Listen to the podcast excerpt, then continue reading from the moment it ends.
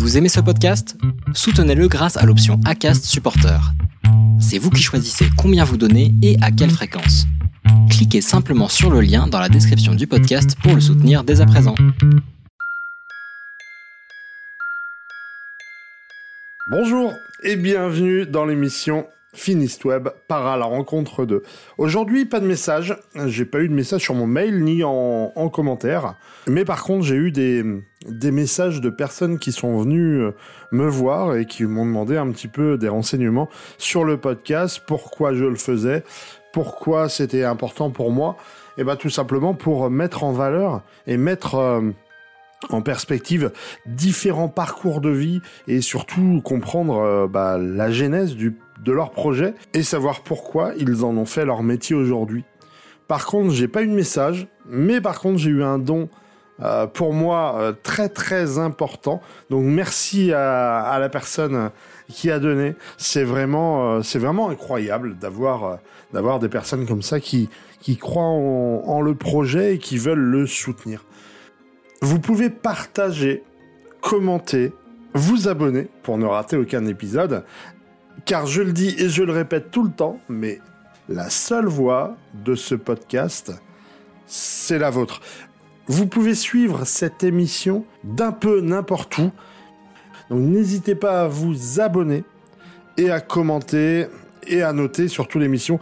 Il faut savoir que plus c'est commenté, plus c'est noté, c'est repéré par l'algorithme et ça fait monter le podcast en visibilité. Aujourd'hui, nous allons voir le parcours de Vincent Rességuier d'Unique Informatique. Il ne se sentait pas gérant à la base, mais il a appris avec Benjamin à le devenir. Il nous apprend comment avoir une démarche éco-responsable. Merci de nous écouter. Je vous souhaite un très bon voyage. Salut Vincent. Salut Erwan. Merci d'être présent sur le podcast. Euh, J'aimerais que tu nous parles bah, de, déjà de qui tu es et ce que tu fais au quotidien. Donc, euh, je suis Vincent Ressiguier de la société Unique Informatique. Je suis co-gérant de l'entreprise. Au quotidien, euh, je dirige avec Benjamin une société d'informatique. On a trois points de vente physiques à Brest, Briec et Morlaix.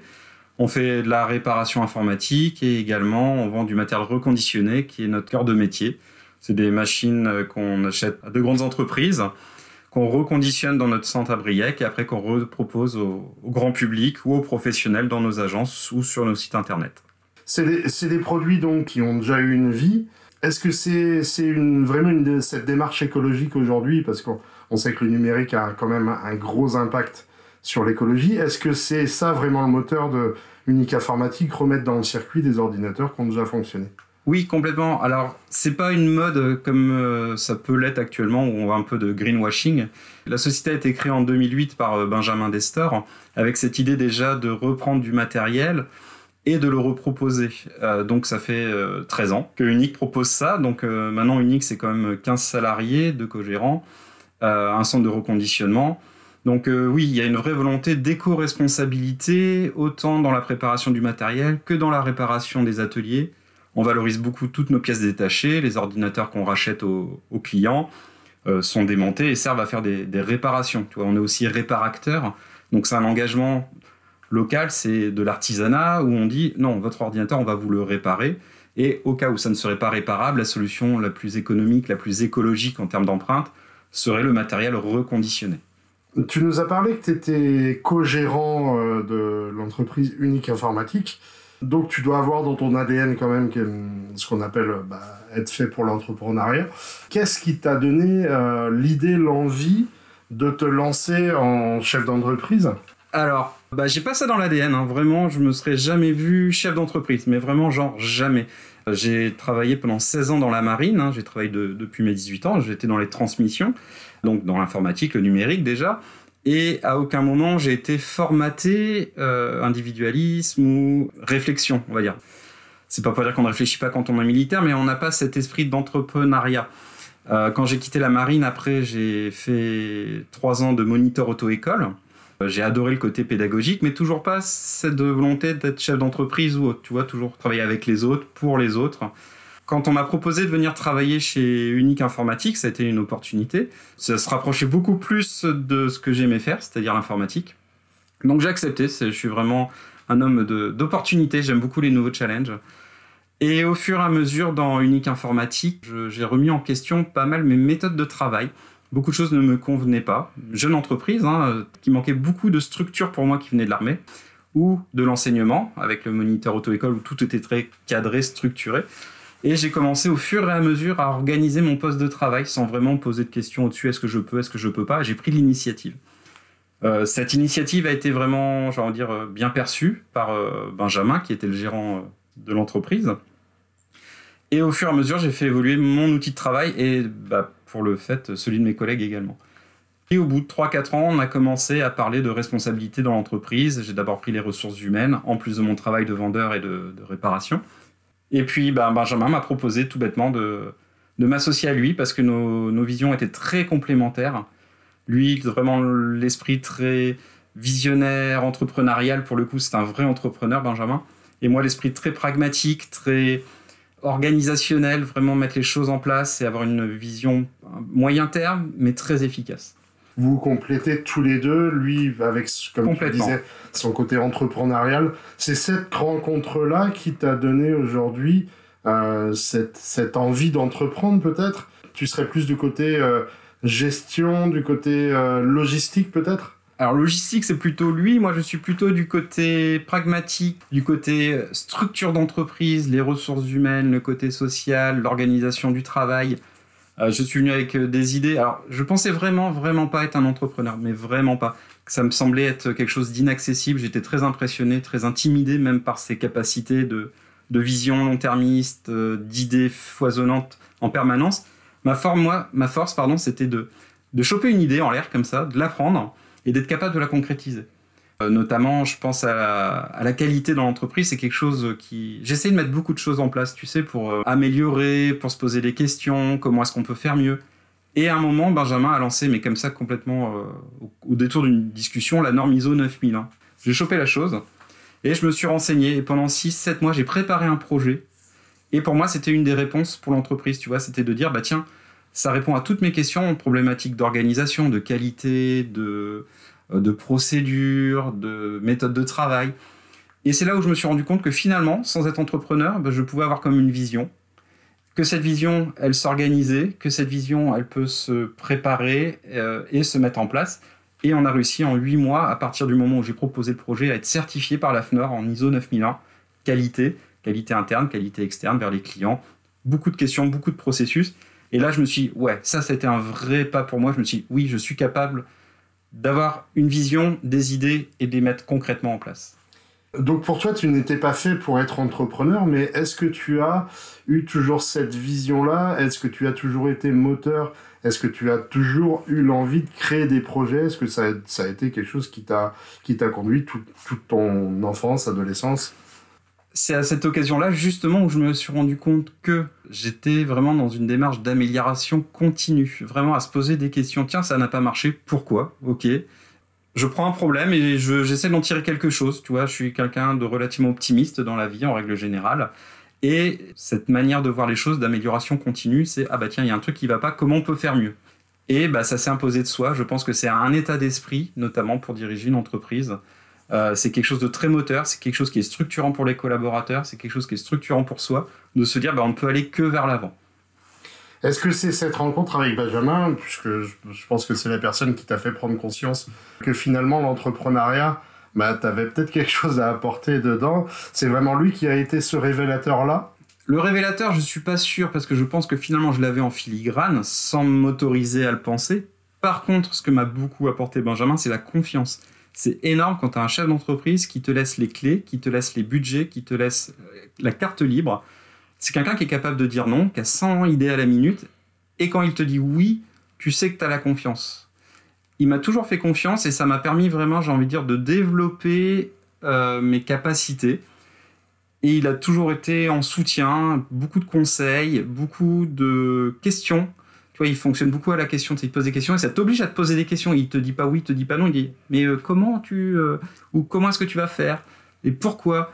Ça oblige à se poser des questions. Et tu vois, c'est ce challenge, c'est cette confiance qui m'a permis moi de prendre ma place. Ça fait un an et demi que je suis gérant avec lui et je me suis vu comme un bébé gérant.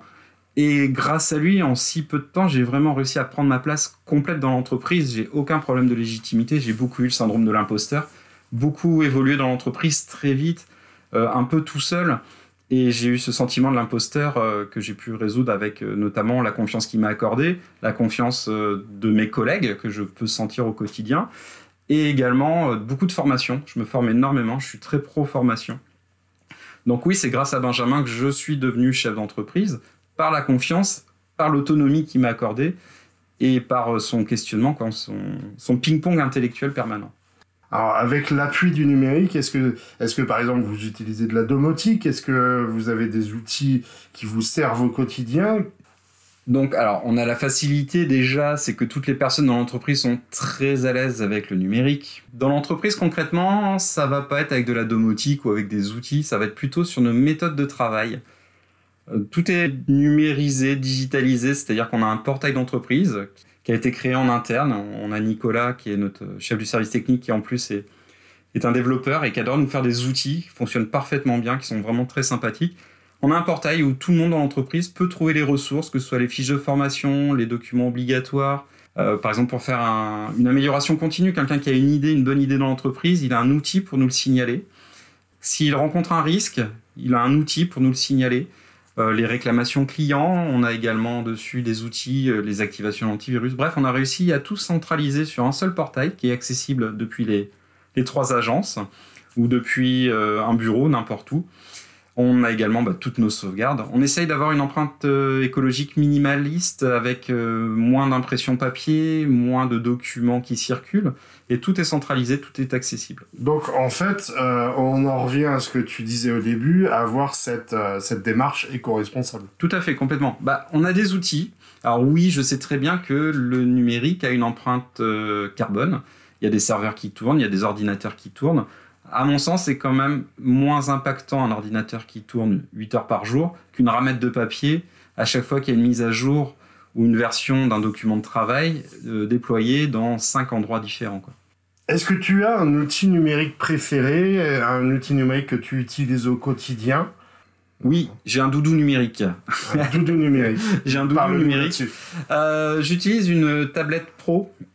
alors je, ne citerai pas de marque, hein, mais qui me permet d'avoir en permanence avec moi l'intégralité de ma documentation qui me permet de faire des photos quand je suis dans un endroit et que j'ai besoin, tiens, j'ai une idée qui me vient, je prends en photo, je peux écrire dessus, je peux partager mes documents, euh, je peux consulter mes mails, je peux suivre les réseaux sociaux de l'entreprise. Après, je pense que tu peux, tu peux euh, parler de marque parce que euh, avoir le ressenti, avoir un outil qui marche et savoir lequel acheter, ça peut être, ça peut être un avantage et ça peut être Dans ces cas-là, c'est une tablette 12 pouces, c'est une Samsung S7 Plus. On dit que c'est un iPad Pro killer.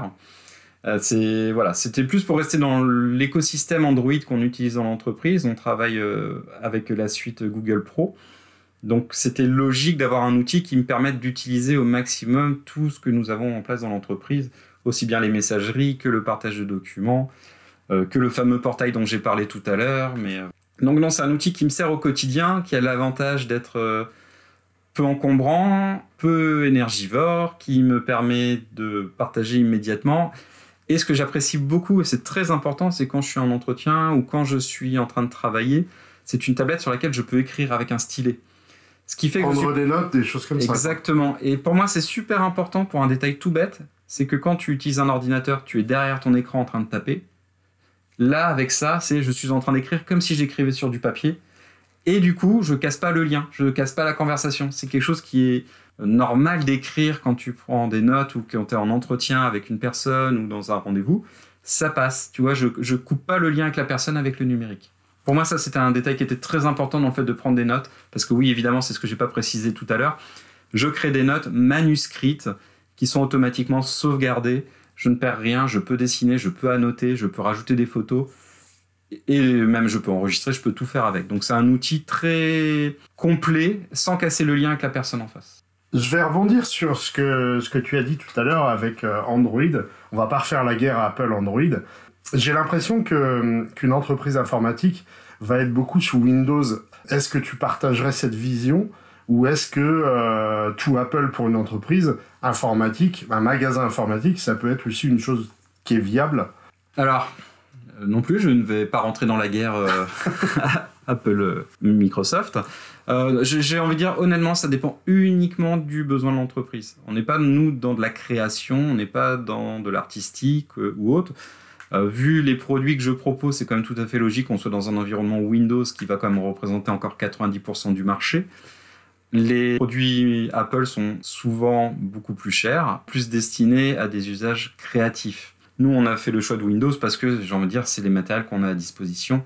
Et c'est voilà. Mais pour moi, il n'y a pas mieux ou moins bien. Ça dépend vraiment et strictement, purement de l'usage de la personne qui va l'utiliser. Quand on pense entrepreneuriat, on a souvent l'image euh, d'un entrepreneur qui est entouré, mais c'est pas facile au départ quand on démarre pour quelqu'un qui va plutôt être indépendant, euh, mais même un magasin qui se lance, de trouver des clients. Quel est, quel est ton rapport euh, à ça Et est-ce que tu penses que bah, finalement on pourrait, on pourrait s'en sortir seul sans être accompagné d'organismes ou d'autres alors j'ai envie de dire, j'enfonce un peu des portes ouvertes. Je ne suis pas persuadé qu'on puisse réussir seul. Il y en a qui réussissent et il n'y a aucune raison qu'on ne puisse pas réussir. Par contre, je pense que le, boulot de l'entrepreneur, c'est d'avoir une, vision, c'est de, grandir, de faire développer une activité, de la rendre prospère. Et on ne peut pas être bon partout. Souvent, quand on, les gens que je, vois qui lancent leur activité seuls, c'est des gens qui ont une idée ou un savoir-faire. Et ils pensent qu'avec ce savoir-faire, ils peuvent réussir. Oui, ils réussiront. C'est pas un problème. Par contre, être chef d'entreprise, c'est pas un métier, c'est 500 métiers à la fois faut faire de la compta, de la gestion de ressources humaines si tu as des salariés ou pas, ou prévoir. C'est euh, faut organiser, enfin c'est des centaines de métiers. On peut pas être bon partout, il faut savoir qu'on ne peut pas tout faire non plus tout seul. On parle souvent de la solitude du dirigeant. Euh, je pense que c'est typiquement euh, ce qu'on ressent quand on est tout seul le soir et qu'il y a 50 choses à, gérer, et pas que le quotidien. C'est non, je pense sincèrement que pour la réussite soit vraiment complète, tu es quasiment obligé de t'entourer. Et de toute façon, tu qu'à regarder, même quand tu es tout seul, tu as besoin des organismes, tu as besoin d'aller à la CCI, tu as besoin d'aller euh, avec, je sais pas moi. Bon, bref, il y, a, 50, 50 euh, organismes qui me viennent en tête, mais tout seul, ça me semble plus compliqué. J'aimerais avoir ton point de vue sur, en parlant justement d'être d'être accompagné et entouré. on entend parler beaucoup de réseaux diverses et variées. Dans le Finistère, il y en a, il y en a quand même pas mal. Quelle est ta vision, ton point de vue sur, euh, sur effectivement les réseaux? Alors, comme je disais tout à l'heure, moi j'ai eu la chance d'être dans une entreprise et d'en devenir le dirigeant parce qu'on m'a fait confiance. Donc, je suis arrivé déjà dans quelque chose qui tournait. C'était facile, d'accord? Par contre, ça ne veut pas dire que parce que je n'ai pas tout à créer, il n'y a pas tout à penser non plus. Si je suis arrivé gérant aujourd'hui, c'est parce que justement, il y a des choses que j'ai mis en place. Et il a bien fait que je me pose des questions du comment est-ce qu'on le fait, comment ça se fait, c'est quoi les. Euh, il y a forcément des contraintes euh, légales, euh, pratiques, enfin, il y a des millions de choses. Ça, j'aurais pas réussi à le faire seulement avec Benjamin, qui a sa propre vision. J'ai voulu apprendre, donc je me suis tourné bah, vers les spécialistes, c'est-à-dire je me suis formé tout seul, j'ai fait un bac plus 2 en ressources humaines. je me suis tourné vers la chambre de commerce pour savoir comment fonctionnait euh, tel élément notamment sur les formations. Euh, j'ai appelé l'inspection du travail pour savoir ce qu'ils pouvaient nous faire un audit pour que je sache où j'en suis. J'ai pareil avec la, médecine du travail. Est-ce que vous pouvez venir dans l'entreprise et me dire est-ce que les postes sont adaptés? Et à chaque fois, j'ai eu des réponses extrêmement positives de la part des gens qui étaient contents d'être dans la prévention et pas dans la répression. Donc le lien avec les organismes qui sont là dans l'imaginaire pour taper quand ça va pas, sont aussi là pour nous aider. Et je préfère largement, et ils préfèrent également largement, des gens qui prennent les devants, qui identifient leurs besoins, et eux, ils sont là pour nous aider à monter. Donc, dans ce sens-là, c'est pour ça que je disais qu'on ne peut pas réussir tout seul. Il y a quand même des contraintes extérieures, et quand on va voir les gens qui sont les garants de ces contraintes, ils sont toujours 100% ravis de nous expliquer vers quoi il faut tendre, les solutions à mettre en place, et ça crée des relations, je dirais, de confiance avec des organismes qui font un peu peur. Oui, on peut appeler l'URSSAF, oui, on peut appeler l'inspection du travail, et oui, les relations peuvent être extrêmement euh, mutuellement bénéfiques parce que chacun est dans une construction et pas dans la répression ou du contrôle. Je t'ai posé la question, est-ce qu'on peut réussir seul? Donc quand on parle de réussite, il y a forcément la partie bah, un peu plus négatif qui est l'échec. Euh, quel est toi ton tes critères que tu mets en place pour savoir si une si une action que tu as fait va porter ses fruits donc plutôt avoir une réussite ou va plutôt te desservir? Donc on peut parler parler d'échec et plus concrètement euh, quel est ton rapport avec euh, une réussite ou un échec alors, j'ai envie de dire que ce soit une réussite ou un échec, j'ai toujours une approche euh, bienveillante sur la chose. C'est quelque chose qui m'a jamais. Mais alors, ça, c'est pas que depuis que je suis entrepreneur. Je pense que c'est plus euh, dans ma vie de tous les jours. J'ai du mal à parler d'échec ou de réussite. Tu vois, il y a des choses qui ont marché, d'autres qui ont moins bien marché, mais j'ai toujours appris quelque chose. Alors, c'est pas juste pour faire joli et avoir quelque chose de très consensuel. Non, non, c'est vraiment quelque chose qui me qui me conduit, qui me, motive. Mon rapport à l'échec et à la réussite a quand même beaucoup changé avec euh, tout ce que j'ai mis en place dans l'entreprise, avec la qualité notamment, puisque tu es obligé de te poser des questions. Pourquoi ça n'a pas marché? Et en fait, c'est un ensemble de facteurs. Tu n'es jamais seul acteur d'une réussite ou d'un échec, c'est un ensemble de facteurs. Ça peut être des rencontres, ça peut être du matériel. Donc, mes échecs, on va dire, c'est plus ah mince, est-ce que j'ai donné le matériel qu'il fallait? Est-ce que la formation était suffisante? Est-ce que le projet était suffisamment réfléchi, mûri, expliqué? Donc tu vois, l'échec, ça va être, bah, je n'ai pas réussi à faire ce que je voulais. Je rebondis dessus en disant, mince, qu'est-ce que j'ai moins bien fait pour arriver à ce que je voulais? Donc qu'est-ce que je vais faire mieux la prochaine fois? Donc tu vois, c'est très très mix. Par contre, je me suis rendu compte à cette occasion-là que bah, souvent l'échec, je le prenais à titre personnel. Je dis mince, j'ai mal fait ça, j'ai mal expliqué ça, j'ai pas donné les moyens alors que mes réussites étaient toujours collectives. J'étais toujours avec les gars, c'est bien, on a réussi à faire ci. Donc tu vois, il y avait ce, je prenais à ma charge les échecs et j'attribuais au collectif la réussite. Donc c'est quelque chose qui a un petit peu changé. Maintenant, pour moi, la réussite ou l'échec, elle est toujours collective. Et c'est pas un échec dans le sens négatif où on en a l'habitude, c'est plus, ok les gars, on est dans une amélioration continue. Donc la prochaine fois, on fera mieux parce qu'on va faire comme ça. Ça, c'est très porteur. Je trouve que les gens adhèrent assez bien à cette idée parce que du coup, l'échec n'est pas stigmatisant, mais il est plutôt dynamisant. À ce sujet, justement, euh, cette politique d'amélioration continue, je trouve que c'est quelque chose aussi sur laquelle tu peux demander aux gens leur avis. Tu n'es pas dans l'entreprise, je ne mets pas bêtement quelque chose en place. Je suis épaulé bah, par des chefs de service, par des collaborateurs et on discute énormément. Mes décisions sont prises, je ne veux pas dire à la collégiale parce que je reste le décisionnaire. Par contre, euh, je suis un peu éloigné évidemment de la production puisque j'ai d'autres tâches dans l'entreprise. Ma plus-value, elle n'est pas forcément en production, elle est plus en organisation. Et donc, je suis en permanence en train de discuter avec les responsables, avec les chefs de service, avec les collaborateurs. Ils ont le droit, ils ont même presque le devoir de me faire remonter les anomalies ou les axes de progression qu'on étudie tous ensemble. Puis, je peux prendre une décision avec tous les éléments qu'on me donne. Ce qui fait que comme tout le monde participe au processus de réussite, et eh ben forcément, euh, les gens se sentent impliqués et on a des changements qui sont beaucoup plus durables. Donc l'échec, on en tire toujours quelque chose. On l'appelle pas échec, j'ai envie de dire, parce que c'est très négatif. On a quelque chose qu'on n'a pas su gérer, et ben c'est vraiment pas grave. Donc voilà mon rapport avec l'échec et la réussite. C'est vraiment très collectif. Hein. Je remercie tout le monde dans l'entreprise d'ailleurs d'être dans cet état d'esprit. Et c'est quelque chose qui est vraiment très porteur.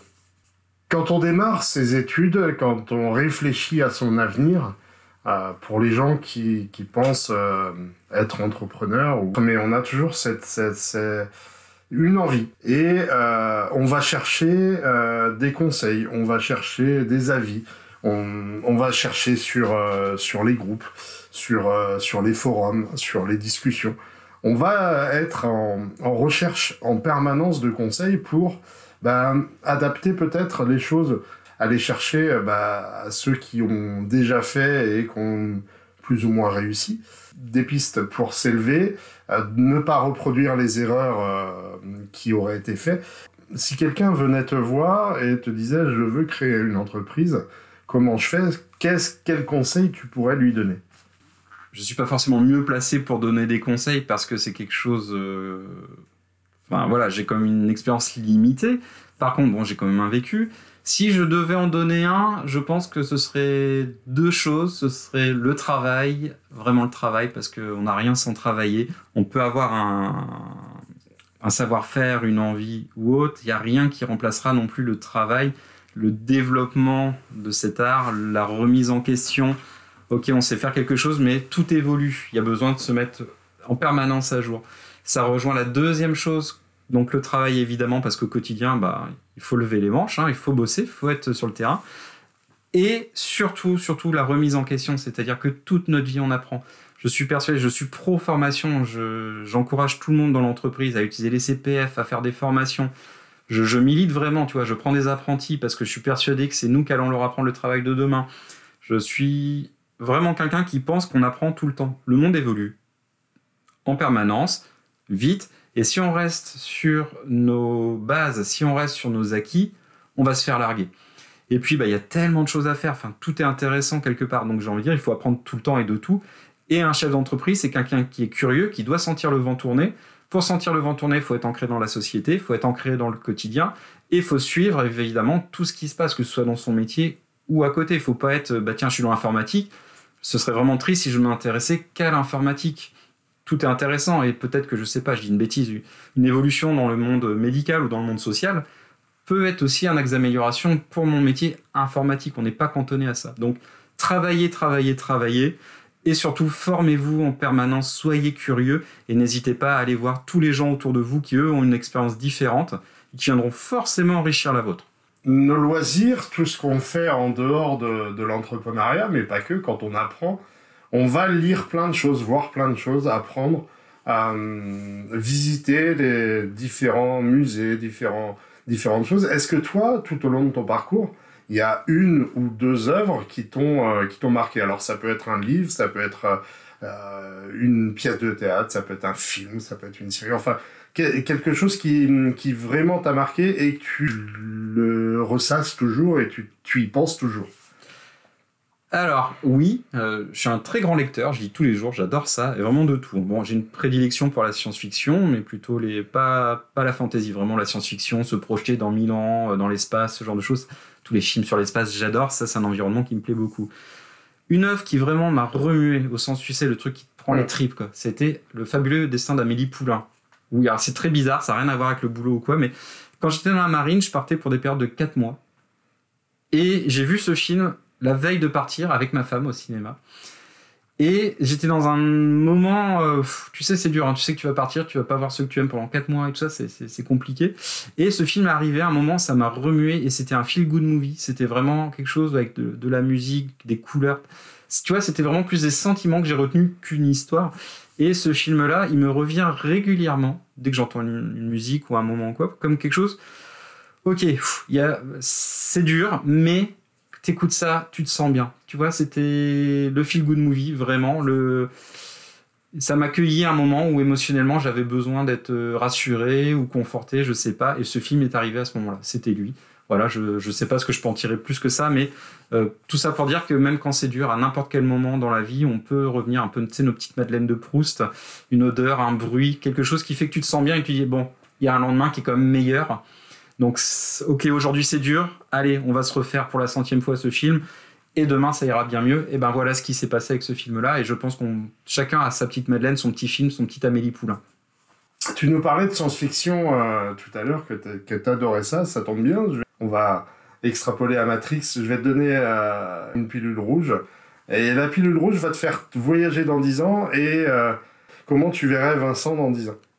Alors, déjà, Vincent, bah, évidemment, toujours euh, en train de développer l'activité d'unique informatique. J'imaginerais bien facilement deux ou trois magasins physiques de plus. Et j'ai déjà en tête une évolution, et dans dix ans, je pense qu'on sera certainement encore plus avancé dans, dans nos démarches d'éco-responsabilité. Euh, je nous verrais bien certifié RSE. Pourquoi pas? C'est une très très grosse marche à passer. On a été capable de passer d'une petite entreprise à une entreprise certifiée ISO 9001. Donc maintenant, je pense que de la ISO 9001, bah, il faut aller regarder plus loin et se dire c'est juste un socle, c'est juste un début. Donc oui, je vois très bien du RSE et je vois très bien euh, le double de collaborateurs et j'espère avoir des problèmes de grosses entreprises parce que ça voudra dire qu'on a bien développé l'activité. Est-ce que tu as euh, une dernière chose que tu veux partager, quelque chose qu'on n'a pas abordé lors de cet entretien et qui te tient à cœur? Euh, bah, alors déjà, je te remercie parce que c'était quelque chose qui était un peu intimidant d'écouter les podcasts d'avant, que des personnes intéressantes. Tu dis, waouh, qu'est-ce que je vais faire ici? Et finalement, bah, on a tous une histoire à raconter, qu'elle soit petite, qu'elle soit grande. On a tous un vécu qui fait que ça servira à d'autres personnes derrière. Si on peut éviter à certaines personnes de tomber dans des pièges ou dans des écueils, bah écoute, j'ai envie de dire, ce sera ma maigre contribution. Ce que j'aimerais dire, c'était que bah, entourez-vous. Il y a des réseaux d'entreprises qui sont fantastiques. Ça permet de d'échanger. Il y a. Je voudrais aussi remercier mes collaborateurs. Euh, je travaille beaucoup. Alors Benjamin, j'ai déjà remercié en long en large, mais j'aimerais remercier spécialement Nicolas et Christophe avec qui je travaille au quotidien, qui sont des éléments extrêmement motivants parce que c'est du challenge permanent et dans les deux sens. Et évidemment, bah, tous les gars de l'entreprise qui font qu'on en est là aujourd'hui, c'est grâce à eux. Donc voilà, moi ce que je voudrais dire, c'est remercier les gens à qui vous travaillez. C'est eux qui font que l'entreprise fonctionne. C'est nous qui faisons qu'on crée de l'emploi, qu'on crée du tissu local. Donc c'est important d'avoir ça euh, à l'esprit. Et sur une manière, d'une manière plus générale, c'est soyez curieux, travaillez comme je disais tout à l'heure. Et Erwan continue parce que franchement, ça met des gens en relation, ça permet d'élargir les esprits, ça permet d'élargir le cercle de connaissances et ça permet de mettre des, gens en relation on n'aurait même pas imaginé un jour pouvoir côtoyer. Je découvre des gens grâce à ton podcast. Peut-être que des gens découvriront, je n'en ai aucune idée, mais ce sera avec plaisir que j'échangerai mon expérience s'ils le souhaitent. Tu, me l'as dit juste avant, tu n'es pas forcément très, très présent sur, sur les réseaux sociaux. Donc on va plutôt parler du, magasin unique informatique. Où est-ce qu'on on peut retrouver les magasins euh, Combien il y en a Et euh, bah, parle-nous des magasins. Euh, bon, c'est l'instant promo, alors donc. Euh, ça, c'est l'instant promo. je n'ai pas spécialement pour ça, mais puisque tu nous donnes l'occasion, du coup, on a trois magasins à Brest, Briac et Morlaix. On accueille vraiment tout le monde, hein, public, euh, que, grand public, professionnel, que ce soit de la réparation, de la vente, du conseil. Vraiment, on fait tout ce qui est informatique. N'hésitez pas. On a un site internet. vous tapez unique informatique. Je mettrai les, tu mettras le lien, très bien. Bien sûr. Et on peut me retrouver quand même sur euh, LinkedIn si jamais il y a besoin de me contacter pour l'entreprise. Je ne suis pas très actif dessus, mais je lis beaucoup. Euh, je suis beaucoup ancré dans le quotidien. J'ai pas envie de jouer le jeu de des réseaux sociaux à faire de la, promo ou trans ou quoi. C'est vraiment un lien. C'est à un moment, il faut que les gens puissent contacter l'entreprise. On répond à tous les messages, répond à tous les avis internet. Ça me demande un temps monstrueux. Mais quelqu'un qui prend le temps de nous laisser un commentaire, notamment sur le site ou sur les comment dire, euh, les avis Google et tout ça systématiquement je réponds. C'est moi qui réponds parce que pour moi c'est quelque chose d'important. Les gens prennent le temps, je prends le temps pour eux. Donc je suis pas actif sur les réseaux, sous-entendu je n'anime pas des pages. Par contre je prends systématiquement le temps de et je ça fait 5, 600, 700, 800 avis. Hein. Donc euh, même si je prends 15-30 secondes à chaque fois, c'est mon engagement. Les gens prennent le temps, je prendrai le temps également. N'hésitez pas si vous avez envie d'échanger, de me contacter sur mon LinkedIn. Euh, ça doit être pour Vincent, vous tapez Unique Informatique. Je mettrai aussi les, liens dans les Et ce sera l'occasion de rencontrer des gens que je ne soupçonne même pas de pouvoir euh, collaborer, mais il faut pas hésiter. Euh, merci Vincent. Merci Erwan. Et puis à bientôt et au plaisir. Et au plaisir. Vous venez d'écouter Vincent Rességuier de Unique Informatique. Si comme lui vous voulez participer à l'émission, n'hésitez pas à m'envoyer un mail sur r1 finistweb.com. Pour commenter, pour noter, pour euh, liker, comme on dit, le podcast, n'hésitez pas à vous procurer l'application Podcast Addict ou Podcast d'Apple, ou sinon par mail, vous pouvez m'envoyer un mail pour commenter l'émission. Ça me permettra d'avoir un bon retour et votre ressenti surtout sur l'émission. Savoir s'il y a des choses à changer, savoir s'il y a des choses à modifier et savoir s'il y a des choses à améliorer. Il est important de soutenir le podcast. Vous avez le lien en bas dans la description, mais aussi sur, euh, sur le site du, du, podcast, qui est à finistweb.com slash podcast. Comme je le dis souvent, si vous appréciez ce podcast, n'oubliez pas à noter, à commenter. C'est ce qui me fait en fait monter dans l'algorithme et à avoir euh, bah, plus de visibilité pour que plus de personnes puissent, comme vous, écouter le podcast. Merci de me suivre. Je suis toujours Erwan Medek et je me fais un plaisir de vous raconter, de vous commenter les différents parcours de vie des entrepreneurs que j'interviewe. Merci, je vous dis à dans deux semaines. À bientôt.